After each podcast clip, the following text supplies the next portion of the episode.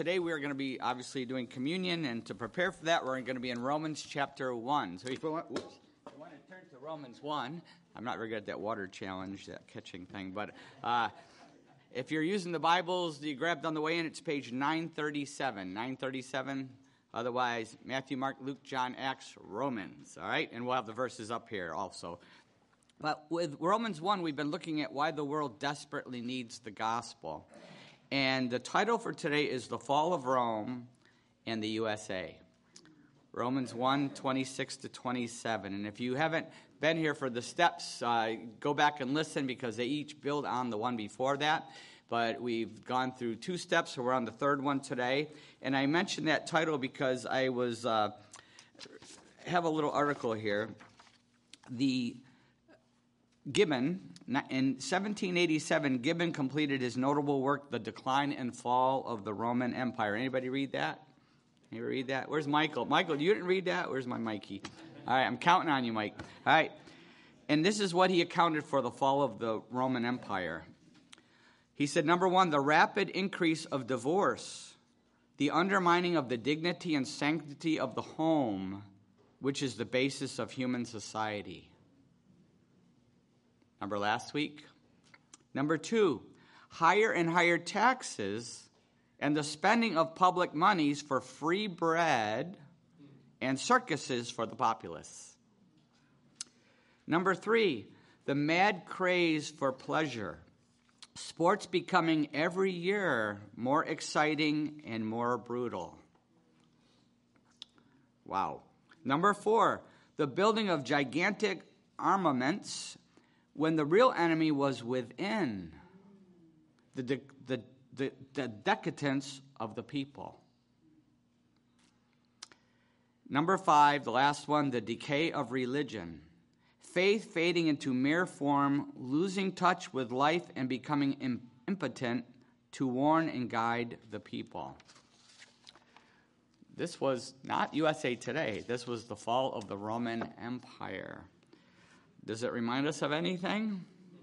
That's why I titled this The Fall of Rome and the USA.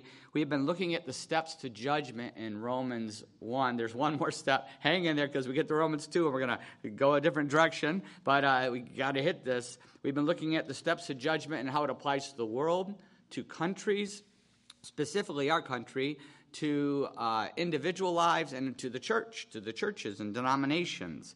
And we've been uh, hitting, I'm going we are hitting on them all, but I'm especially applying it to the USA Today and our individual lives. That's the way I've been applying that, okay? Now, we saw the spiritual fall was step number one, which led to a moral free fall. So the, the spiritual fall led to a moral free fall, which started with the sexual immorality, and we're going to see this intensify today.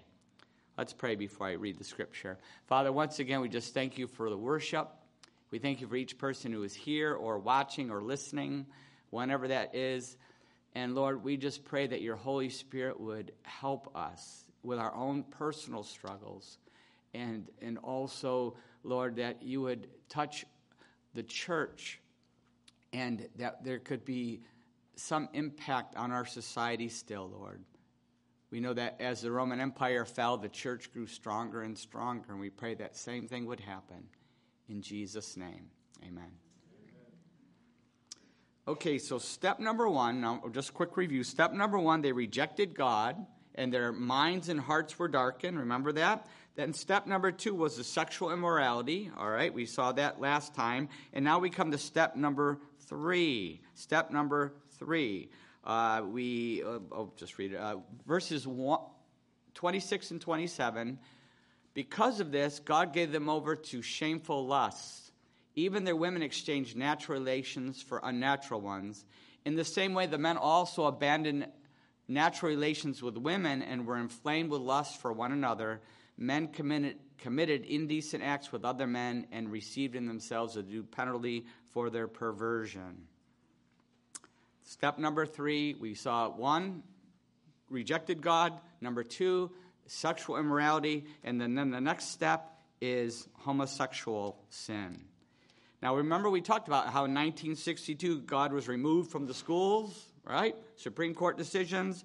Then we saw what followed that was the 60s and 70s, the sexual revolution with all the devastating results. We talked about that, connected all the dots last time. And then step number three in the United States followed just as God said it would. Just as he said, we can trace this. In 1973, the American Psychiatric Association decided, voted, made the decision that homosexuality was no longer a mental illness. Before 1973, homosexuality was considered a mental illness. Now, they can rule whatever they want, but the Bible still says it's a very serious sin. All sexual sin is very, very serious, including homosexuality. They, they made this decision, the psychiatrists made this decision under intense pressure. They were bullied into it.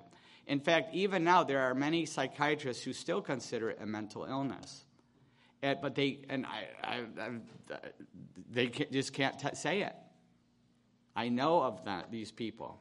And they cannot say it because they know they would be attacked and terrorized for, for saying that. Uh, after that decision with the American Psychiatric Association through the, the 1980s through the uh, 1990s, homosexuality began to be normalized by the media, by Hollywood, in our culture, and then finally in 2003, uh, it was legalized in every state. That's right. It's hard for those who are younger to remember this, but it was not legal in every state until 2003. It was actually a crime. Uh, and then finally in 2015, we jumped off the cliff when it was ruled that you could have homosexual marriage. Homosexual marriage. That was a Trojan horse. The lie was we just want to be protected. We just want to be, you know, you know, if, if, we're in the hospital, we want our significant other to be able to visit me in the hospital. And when I die, I want to be able to leave the money to them. It was that, and, and half of the, I'm going to say, half of the homosexual community really w- had that hope and that view. They, they just wanted to be left alone, live and let live. And so, but, but, that's the quiet half. The truth is, the other half, the radical half, was their goal was a hostile takeover. They wanted to upend Christianity. They wanted to upend the family, destroy what we see as the family. They wanted to, anything Christian, they wanted to completely go against anything Christian. I remember when we started this church, and remember all of our friends that were visiting with their signs and, and threats, uh, and the policemen were trying to you know, keep them from disrupting our service. Some of you remember that. They told me what they were going to do. We're going we're to put people like you in jail. We're going to destroy everything that's Christian in this country. They, they, they, that. And I tried to warn many pastors, and they didn't believe me. They said, Oh, you're overreacting, Chuck. That could never happen in America. This is the United States, Christian nation. Here we are. Here we are. Has the USA taken step three? Definitely. Definitely. And this is a flashing light. This is God's judgment. Remember, steps to wrath. This is a flashing light, God's judgment. We are not going to be judged for homosexuality. This is God's judgment. Step three is, step two was God's judgment. Step three is God's judgment. Uh, and this, this is a picture of God's judgment on our country. This week, the White House celebrated, I don't know if you've been following the news, if you've followed the White House at all, they, uh, they had lesbian, lesbian Visibility Week this week. and they declared at the White House that Biden is the most pro LGBTQI, XYZ, president in history. The most pro homosexual president in history. And they're right. They're right. It's, it's everywhere now. The media, TV, movies. You can't watch anything anymore, right? Kids' shows. Oh my goodness, the kids' shows. Disney shoving it down the throats. Uh, you know, I don't ever want to uh, go there again. Uh, the schools are now doing indoctrination the schools have indoctrination. They don't do education anymore. It's indoctrination. That's what they're doing. Uh, in our local kindergarten, right down the road, uh, one of the moms came to me last year, year and said, "You not, you won't believe what uh, my kindergartner came home and they were painting rainbow pride flags in kindergarten." This is what's happening in the schools. It's no longer about education; it's indoctrination. And the goal of this whole movement, it's demonic, the whole thing, all, all sin is demonic, but especially these steps to wrath. Wait till we see next week, it gets more demonic. But the goal is to sow confusion at a very young age. They want to create pansexual kids. Pansexual meaning sex with anybody and everybody, doesn't matter what gender, what, what their identification, anybody and everybody. They want pansexual kids now, and they want genderless kids. Because both things are about Christianity. They want to totally reject anything in the Bible, and that's what they want to create these pansexual, genderless kids. And, and it's heartbreaking to see the effect of this radical movement, this militant movement. Uh, for years, the LGBTQ community, the homosexual community, was about 1% to 2%. For many, I mean, that's just been a steady number for the last 100 years 1% to 2%. But now, Generation Z, now 20% of Generation Z identifies as LGBT I keep forgetting all those. They keep adding the letters. LGBTQI now. Uh, it, it's now 20% for Generation Z. That is, a, that is the goal. And there's so many victims of this, this militant lie, this demonic agenda. It's important to dif- differ, differentiate the victims from the perpetrators. That's very important. Very, very important. The the, the radicals, the perpetrators, their goal is to sexualize kids. They want to convert them. And my ministry with, in, with the homosexual community here, I've been involved with lots of different people, and, and they've showed me lots of different websites. And one of the websites they, I was led to to look at what was going on uh, was a website that was aiming at reaching the kids and I'm not going to go into detail what is in this website. I could barely stomach a couple minutes of it. But let me tell you, you can find what they want to do very easily. And, and it's, it's, it's shocking. It's so sick, I can't even repeat it. They want to warp every child in America. They want to warp them. And it, it's unbelievable. They say it right openly, they admit it openly. Now, that's the, the perpetrators, the radicals, but there are victims of this. And, that, and that's why we have to separate the perpetrators, the, the, radicals, from the victims. There's always been victims with homosexuality. Uh, victims, I call them the, the ones who are vulnerable because what has happened to them. Lots of people, even when it was 1% to 2%, there were many vulnerable, and still are many people who are vulnerable. If you've never read, uh, we have two really good books on the shelf there. One is Homosexuality and the Politics of Truth. It's not a political book, it just talks about what has happened with homosexuality in America, written by a Jewish man 25 years ago now. Really good. And the other one is An Ounce of Prevention Really, really good for every parent to read. I want to encourage you on that. That's no longer in print. We have them here. You can get them online, used online. They've pressured that out of print. Uh, also, Harvest USA has just wonderful resources constantly with their magazines and their websites. They do so many great, great articles on that. But there are many people who are vulnerable because what has happened to them. One of the main things is sexual abuse. Uh, lots of women end up in this because they've been abused and they said, No man will ever touch me again. That's a common theme as we've ministered to the women. And lots of men are homosexual because they were sexually abused and it, it created so much confusion and, and, and messed them up. It just caused all kinds of problems because if you shoot endorphins to the brain with anything, it's going to cause issues. And uh, not everybody who's sexually abused ends up homosexual, but uh, about half of, of uh, half will end up that way because of it. Uh, they will fall into that lifestyle. And um, also, many men end up that way because of they've been rejected by their father. It's not necessarily a father that they never knew, but a father that is in their life that has rejected them. And they that they search for that male affirmation the father figure and then it becomes eroticized when they become teenagers and then they go down dangerous paths. That so many of the men that i've ministered to in new hope every one of them has had a father who has rejected them. Every single one of the guys i talked to uh, it's powerful powerful and we've had people come and share testimonies about this some of you who've been here long enough know have heard all this before um, But, but now, in addition to those victims, the, the victim, victims are exploding because children are being sexualized at such a young age. Children can't process sexuality.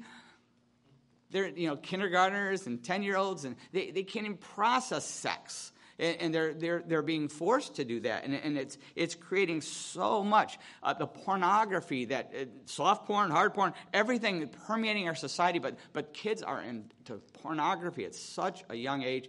It is, it is fracturing their brains.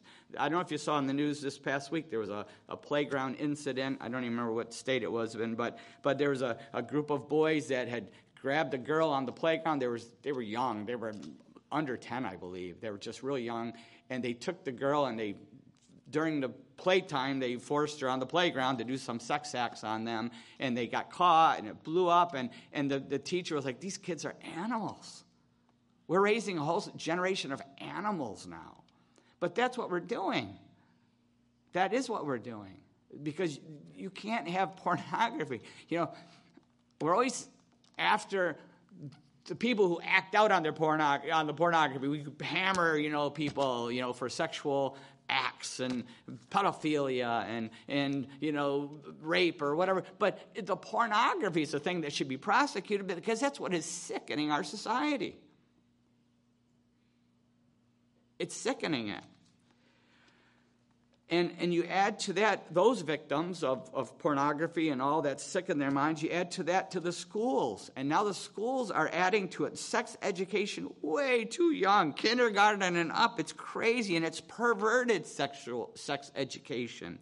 And, and you know, there's uh, how many, gen, you know, 12 genders are being taught over here at the, at the local school. It's crazy. And the media, on top of that, is dominated by homosexuals and their agenda.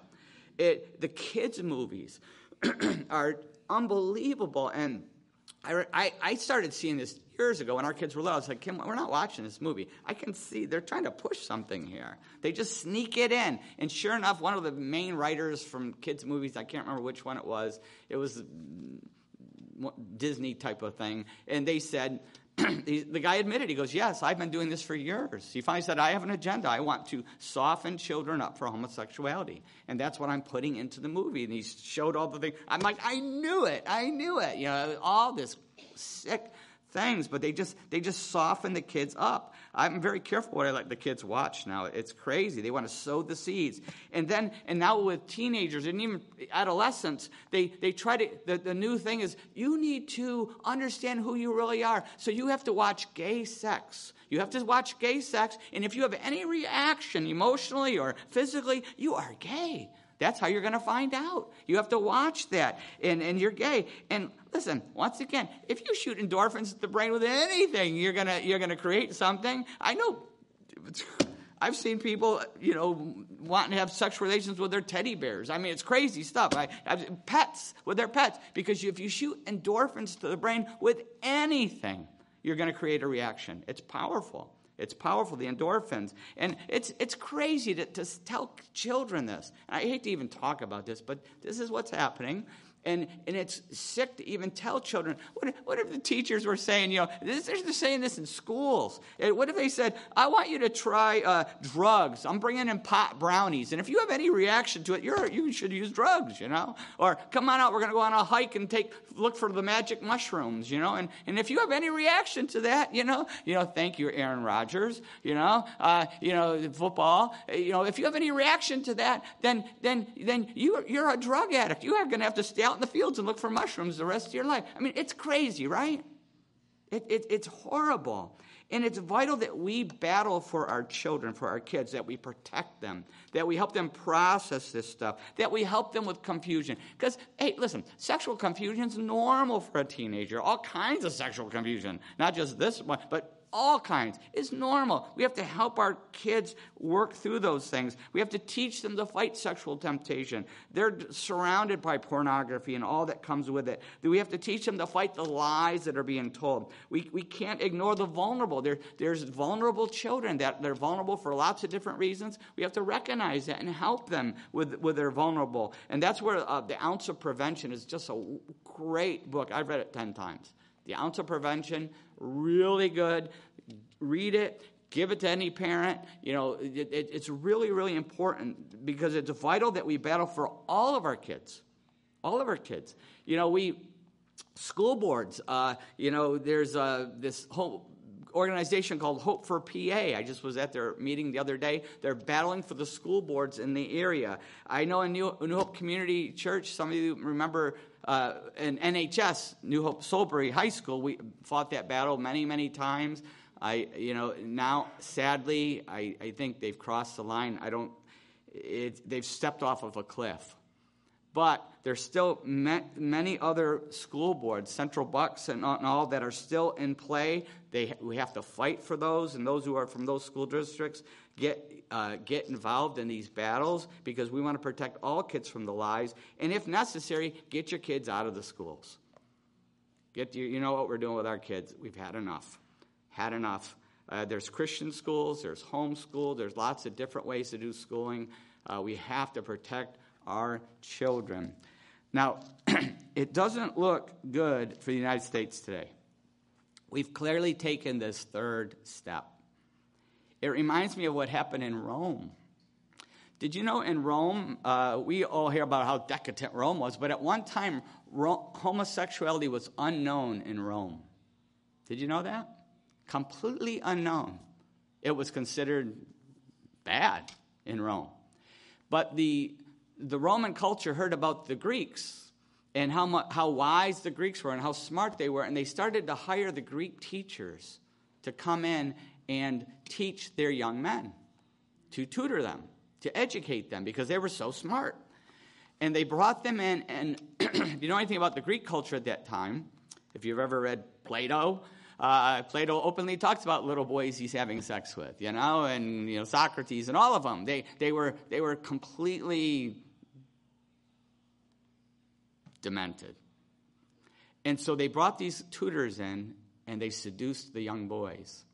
And they created a whole new culture in Rome where almost every man had a wife and children and he had a little boy. That became what Rome became. That's what it was like. And remember the, old, the whole society. Remember the whole thing. Remember the old lie: we are born that way. Well, here's a, there was nobody born that way. Now everybody's born that way. All right. And the Greeks, they won't even admit they ever had homosexuality in their history because they're completely against it now. And they're like, we never. That's not true. That never happened. Plato never did that, you know. Eh, but because they all were now, not now, very rare. The whole born thing's a lie we could be vulnerable, but we, we are not born gay. That was a lie. Now they don't even tell it anymore. Now they just tell everybody everybody's gay. You're just going to be whatever you want. They don't tell that lie anymore. I'm not sure if this country can be saved, but individuals definitely can be saved, can definitely be transformed. John 3:16 says for God so loved the world that he gave his one and only Son, that whoever believes in him shall not perish but have eternal life. We can be saved by putting our faith in Jesus Christ. I don't know if the country can be saved, but people can be saved. Everyone who's listening to this can be saved. Many of us from New Hope Community Church are from all kinds of sex, sexual, sinful lives, right? Many sinful lifestyles, homosexuality included. Uh, we've seen many people, uh, all of us can uh, attest to our own sinful lives, right? But we've been saved and we've been transformed. We're not perfect, but we're progressing, right? And that's why we must speak the truth in love to individuals. We have to speak the truth in love, uh, just like Paul says in Ephesians 4:15, speaking the truth in love. Speak the truth in love. That's so many Christians and so many churches have caved in on this issue. I use that term loosely. Churches, Christians, right? Uh, they've caved in, or or they become so careful they won't talk about it. They won't talk about it. We must speak the truth in love. And it has to be okay to talk about in a church. We have to be transparent. It's okay. We've had lots of people share their struggles up here about all kinds of different things, including homosexuality. It should be no big deal in a church because we have to help these people. These people. We have to help ourselves.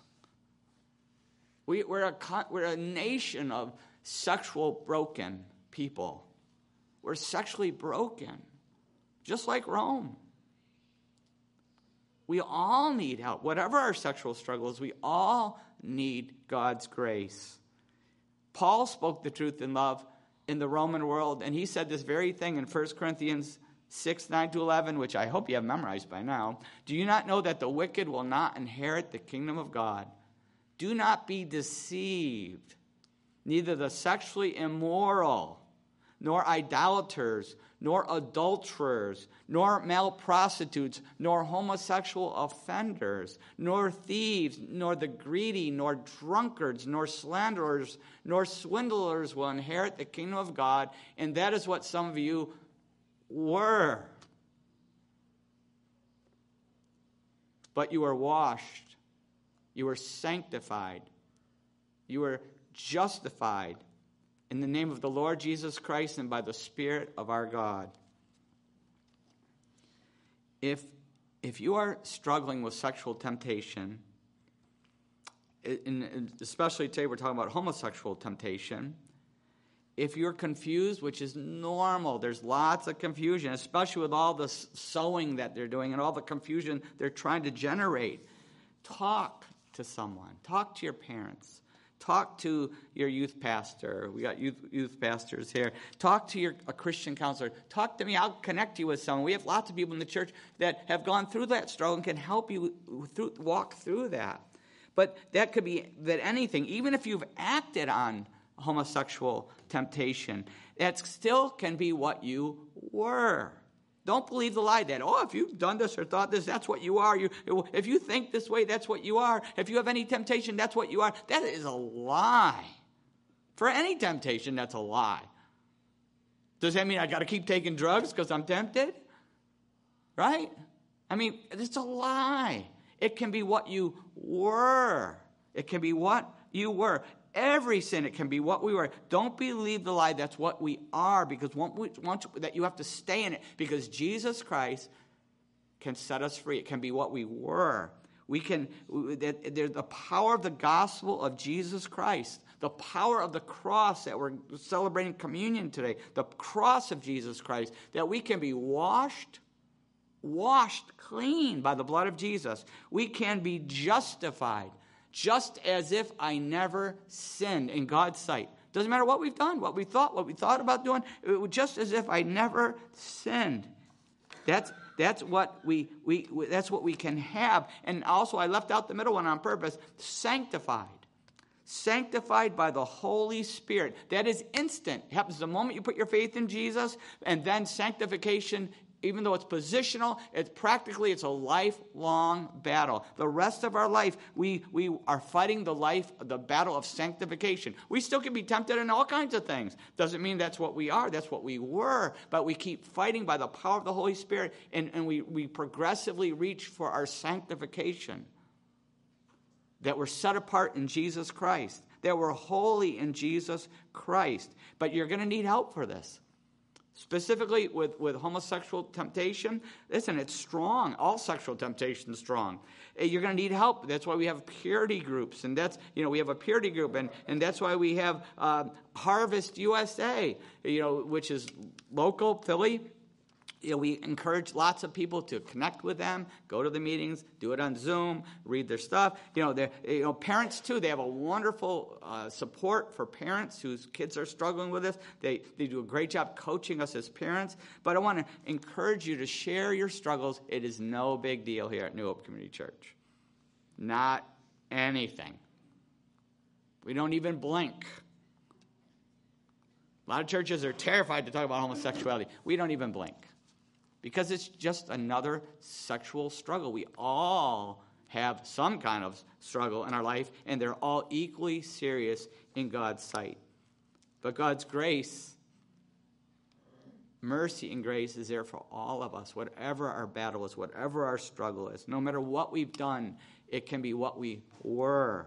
We all need God's mercy and grace daily, and that's what communion is all about. We're going to be celebrating communion now. It's a reminder that we need God's mercy and grace. Communion is a reminder of what Jesus did for us on the cross. It's a reminder that He saved us because we put our faith in what He did on that cross. He died on that cross to pay for our sin, He died on that cross to wash away our sin. And he came back from the dead to show he's going to give us a brand new life. He has the power to give us a new life. No matter what, it can be what we were. What we were. And it's a reminder how much we need Jesus because even though we're saved and even though we're sanctified, we still need Jesus on a daily basis. We need that communion with Him. We, now we have to live by faith. Living by faith. We're saved by faith, and then we have to live by that same faith. And this is a reminder of that very thing. What, what it is, the, the bread represents the body of Jesus that he gave on the cross. The, the cup represents the blood of Jesus, which he shed on the cross and washed us with. And it's a reminder of that. Uh, it, it's it, how we take it. Normally we have a table, but we get we'll, next time. Now we're getting back into the groove, back into the building. Next time there'll be a table, but you should be already grab the cup if you want it. Uh, and if you didn't get one yet during the, the singing time, Tyler will have a time you can just go up and grab a cup. Uh, this is there's no pressure to take the Lord's Supper. This is between you and God. We don't watch. We don't record it. We don't. Not. It's between you and God. Uh, sometimes we're just not ready on a given Sunday. We just need another you know, month to get ready. Uh, but but I'll, I'll say this: the re- two reasons why I say you shouldn't take the Lord's Supper. One is if you haven't put your faith in Jesus yet, you haven't taken that step of faith yet. Wait, it's okay. Wait, but hey, this is a great time to do it. Put your faith in Jesus and take communion. The second is if there's a sin in our life that we won't surrender to Jesus. Not that we're perfect, but we, there's something in our life you say, no, God, you can't have it. I got this one locked away, and I'm not, I'm not repenting of that. Then, then it's better not to take the Lord's Supper in an unworthy way. But if you're willing to release, you're willing to come to the throne of grace for mercy and grace this morning, not that we all struggle. We all struggle. But say, God, I, I ask you to forgive me and help me, mercy and grace. I hope everybody takes that step this morning. Let's pray.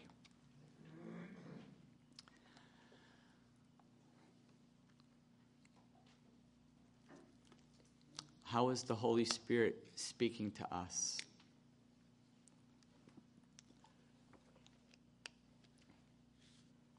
Maybe you've never put your faith in Jesus yet. You believe in him and you know about him, but you've never surrendered your life and put your faith in Jesus, what he did on that cross for us. Put our trust in him. Given your life to him. You've never taken that step, but you can do that now. Right between you and God, a prayer from your heart to God's heart. You can do that now. You can begin to commune with God on a regular basis now.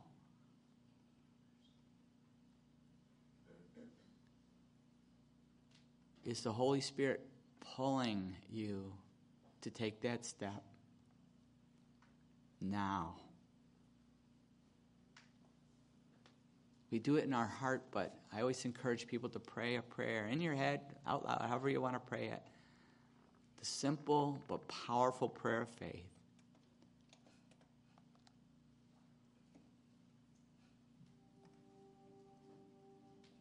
God, I ask you to forgive me for everything in my life that goes against your word, every sin in my life.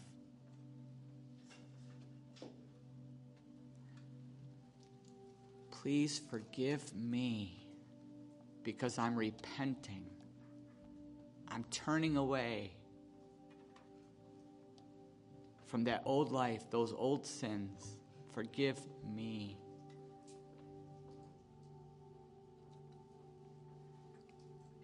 I'm putting my faith in Jesus. His death on the cross, His resurrection from the dead, I put my faith in Jesus.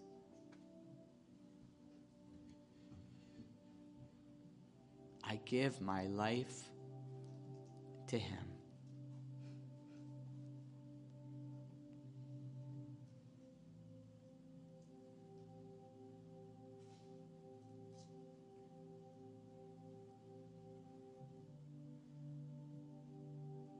You have put your faith in Jesus,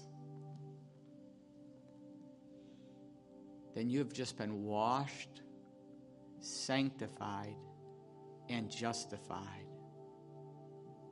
You can now commune with God the Father anytime through His Son Jesus. You can talk to Him anytime. I want to encourage you to let someone know you've taken that step of faith. Maybe you're here with a family member or a friend, or you know someone at school or at work that is a Christian, or tell me on the way out, or let, let somebody know so we could encourage you in your new life in Christ.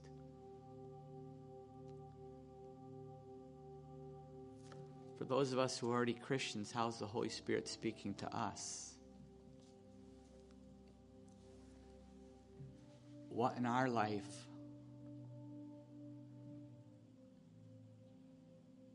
is breaking communion? is blocking our fellowship. Not our relationship, but our fellowship. What do we need to surrender? What do we need to repent of? What do we need to confess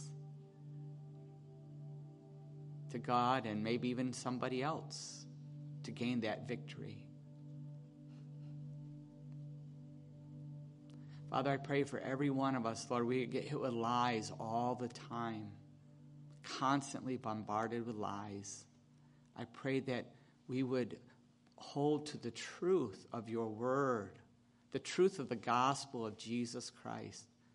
That we would know, I pray that every person here and who's listening, watching, they would know the power of the gospel of Jesus Christ. And we would see sanctification, whatever our struggle is, Lord we would see sanctification, progressive, powerful sanctification. I pray that in Jesus' name.